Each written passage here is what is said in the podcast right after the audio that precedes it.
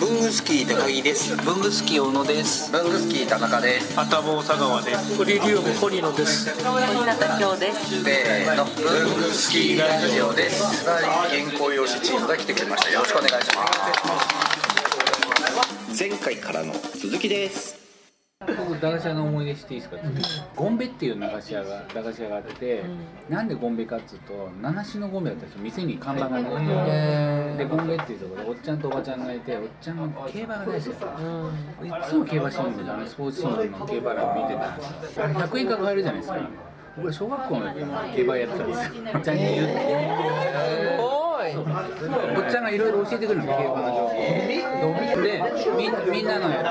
つを A6 サイズのキャンパスノートみたいなやつに僕出てきたそうそうそうでわ無理やり出してくるあの名前書いて100円37とか書いてで買ってきてくれるんですよで100円が12倍になって1200円になったら嬉しいじゃないですかで本命とかでも500円ぐらいになっても嬉しいじゃないですかおっちゃんきっちりじゃん買ってきてくれるんですよで、あのそれこそ佐川さんじゃないですけど、僕も500円600円ぐらいでお小遣いやってて、それ全部僕競馬で。すっちゃったんです。すっちゃった。みんな結構ギャンブラーてかあの佐川さんのは子供らしい微笑ましいけどゲームセンター的なね。リアルにあったら違反やから で、僕はおっちゃんに預けた。おっちゃんにかけた。投資信託ですでもおっちゃんにこれ買ってきてって言うてるのよそうそうこれができてで文房具屋の話で言うとあの僕そんな文房具好きではなかったんですけど通るところは通ってきててあのボクシーボクシーのあのスーパーカー消しスゴムーパーカー消しゴムとかねあのボクシー店買いに行ってバネ伸ばしたりとかそういうことはやってきたんですよパーカー消しゴムやったな攻めたい石後ろにこうつけてね女の子はやんないですよねスーパーパーケーションただボクシーは使ってましたでボクシーは当時四角い鉛筆だったですよね四角いええ四角軸それで、まあ、珍しいっていうこともあり、まあ、あとボールペンはちょっとこう平べったくてこうカーブになっていてこう片面から見ると平べったいだけでもう片面から見るとなんか形になってるかっこいいなと思ってでこうのこう押すとこがオレンジ黒にオレンジみたいな感じ青とか緑もありますよあそっかそっかあったっけで出てからねいろいろ出たで会心やるのものすごい面倒くさいですよねあれボタンを一回押し込んででこれそうそうそうそうそう押し込んでやってからね出さなきゃいけないですねあただそのスーパーカー消しゴムでピャって飛ばすとかいうことには使ってなかったので、だからそういうバネをね変えるとかそういうことはしてない誰でもあれあの当時は現状復帰できましたよね分解してできましたよ、ねまあまあ、それができないと解除できないからちょうど僕らの時ってあのカンペンが流行った時期じゃないですか中学生は関係ない小学校後半ぐらい小学5 6あ年ぐみんなあらいったカはンペンケースですいはいガシャーンってうんうんうん今年やましいだから僕はちょっと下だからそこからカンペンでゲームの機能がつくんですよどんなカンペンにマグネットのカンペン買うじゃないですか、そうするとスーパーマリオとかあってコマがマグネコットマつけマグネねットのコマ付きなんですよだから小学校に持って行ってカンペンで遊べるんですよ前のとこまで高校こうこうやってこうやってコマ動かしたりとかサイコロやったりとかででじマグネットだからカンペンだから貼り付くじゃないですかえそんな狭い狭い面狭い面でこの2面とかでやるんですよすごろくみたいなえだからカンペンがデザインっていうよりもおもちゃとしてこうーそのはつけるマグネットはどこに収納しておくんです貼かり付くんですよ貼り付けとかあーで鉛筆も中にいる中に入れといてででも裏両立じ裏ゃあ結構厚みがある だから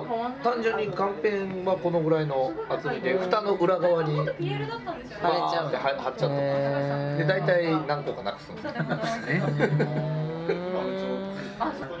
あの関西の方はあれですよね消しゴムはレレーザー消しゴムですよねあレイレイダー多かったんですレけどーザーレーザさー青い昔からであれ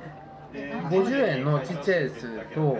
あの100円の大きいやつありませんでした大きいサイズ大きいのもあってワンサイズ大きいやつありましたね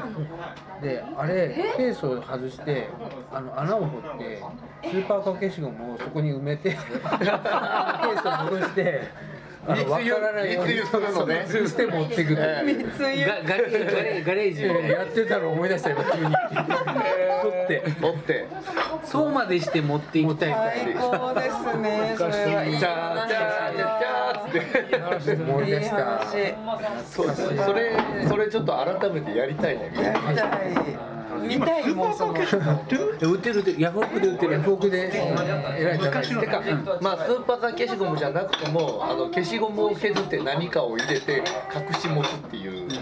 ワークショップやろうちょっとみんなで出し合ってあのあのでっかい消しゴム買ってみんなで頑張ってすごいでかいやつクソでかいやつに鉛筆入れるっていう筆箱にするっていう5000円ぐらいのやつそうそう消しゴムを筆箱にするっていうあれあれ何儀式なんですかあれでレーダーのでっかいですねでっかい消せる筆箱重くないですか k q b のこじらじ毎週木曜7時半に配信文房具の世界で活躍している方のルーツをクリエイター集団 k q b が深く落る番組です代表お願いしますはい代表の山本修行の山本です、えー、k q b のこじらじよろしくお願いしますお願いしますお願いしますいやいやいやあれ安倍さんじゃないなタコさんなんですかいやタコ以上のタコでございますありがとうございますアメリカからブルースじゃないですか Hello, I'm from USA. yeah.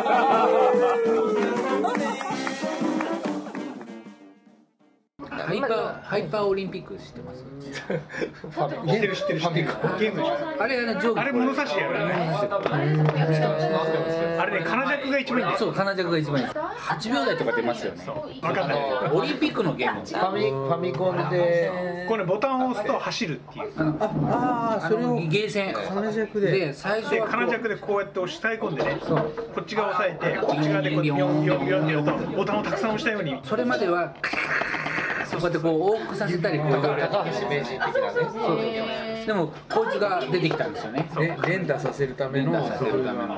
で金尺でやってると店の親父が来て傷つくからやんじゃねえって言って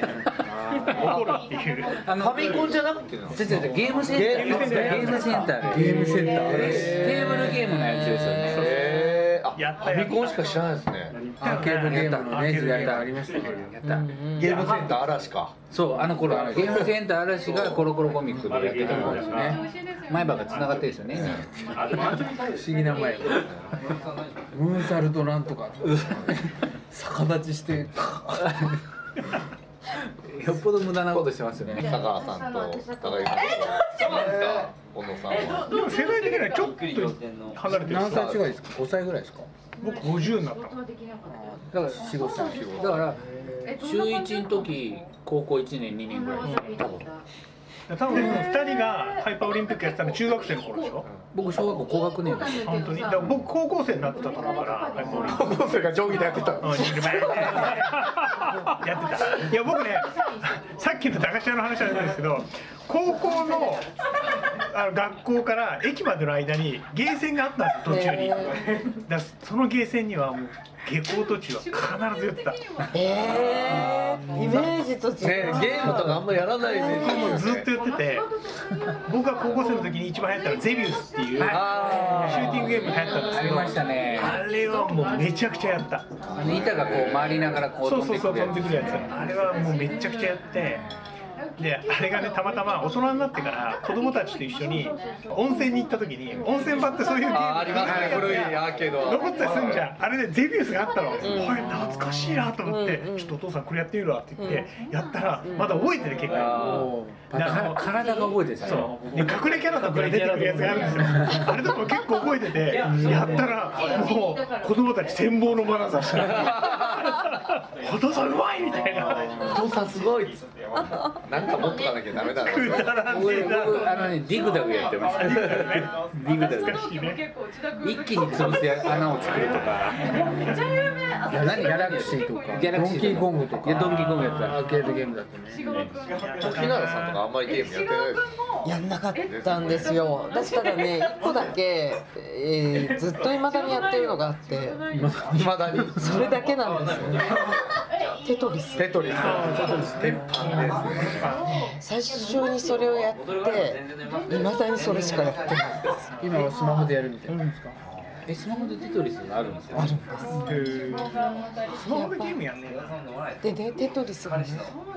4つじゃないんですよ。5つなんです。5つのて、だからテトリスじゃないんだけど、 5つのやつでやってるのそう、あ、もう選べるのね。そう、そのやつが。それで、だからふ普段のも選べるんだけど、1個多いのが選べる。もう最高なんですよ。頭を使う形がね、ちょっと違うんですよ。だからすごい複雑で、十字型のとかあって。はいはいはいあと鍵に何か出てるみたいなビョッと出ちゃううんとか、まあもちろん一列もあるんですけど、もう最高。もう未だに見せられています。なんかあれはロシアの数学者が作ったんだそうで、いや本当に中毒性の高いゲー中ムだな毒。性高いですよだから僕ゲームもあんまやったことがないままずーっと来てていとこんちでテトリス初めてやってやっぱりええず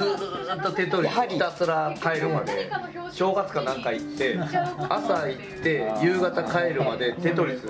ーっとやってたせいで帰りの高速でビール見ながらずーっと頭が出てくる残像が残像があるあるやんなんかね、何なんでしょうね。あだのから自分のお金でゲームボーイとか買えるようになった時にもうテトリスすぐ買いましたもんやっぱりあすごい嬉しいです。なんかね、今日今ゲームすごい流行ってるし、なのでテトリスだけだっていうとものすごくえみたいなことを言われるのですよ。すごく嬉しいです。